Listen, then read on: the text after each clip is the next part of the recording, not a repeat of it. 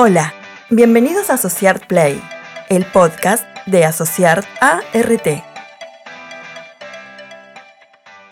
Hola, hoy te traemos la segunda parte en lo que refiere a fatiga en el ámbito laboral. ¿Cómo identificamos y mejoramos la fatiga en el ámbito laboral? En primer lugar, una de las dificultades que se presentan al tratar la fatiga en el ámbito laboral es su medición.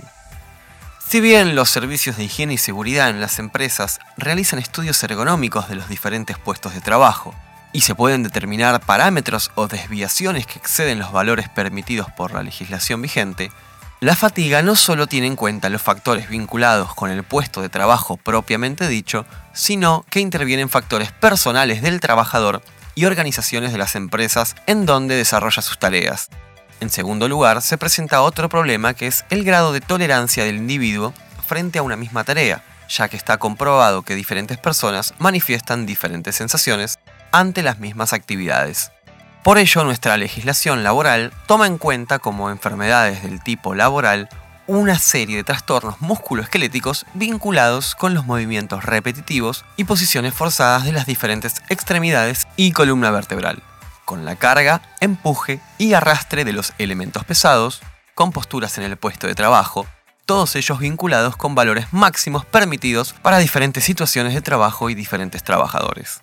Los estudios ergonómicos de los puestos van a permitir definir el grado de exposición de los diferentes trabajadores a los distintos agentes de riesgos contemplados.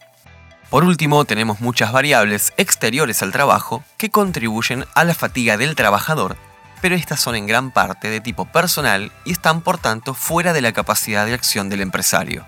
Por esta razón, las medidas recomendadas para prevenir la fatiga combinan acciones individuales y organizacionales.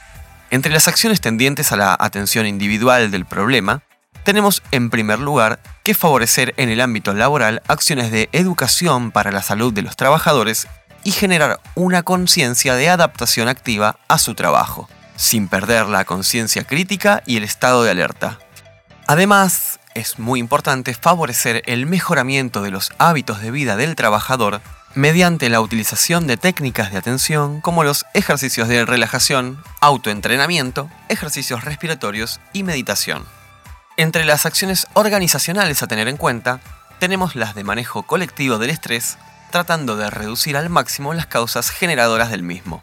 Además, considerar y tener en cuenta las mejoras físicas, ergonómicas y de seguridad de higiene en los diferentes puestos de trabajo. En este campo se está viendo con mayor asiduidad, en organizaciones importantes, la implementación de actividades de precalentamiento y descontracturantes mediante la implementación de ejercicios físicos y pausas activas focalizadas en los trastornos musculoesqueléticos posibles. Por otra parte, otro elemento que mejora las perspectivas es la participación activa del personal en decisiones, favorecer el trabajo en equipo, la solidaridad laboral entre pares, el desarrollo profesional, la promoción de las facultades de creatividad y mejora continua del entorno.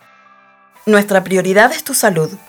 La prevención es responsabilidad de todos.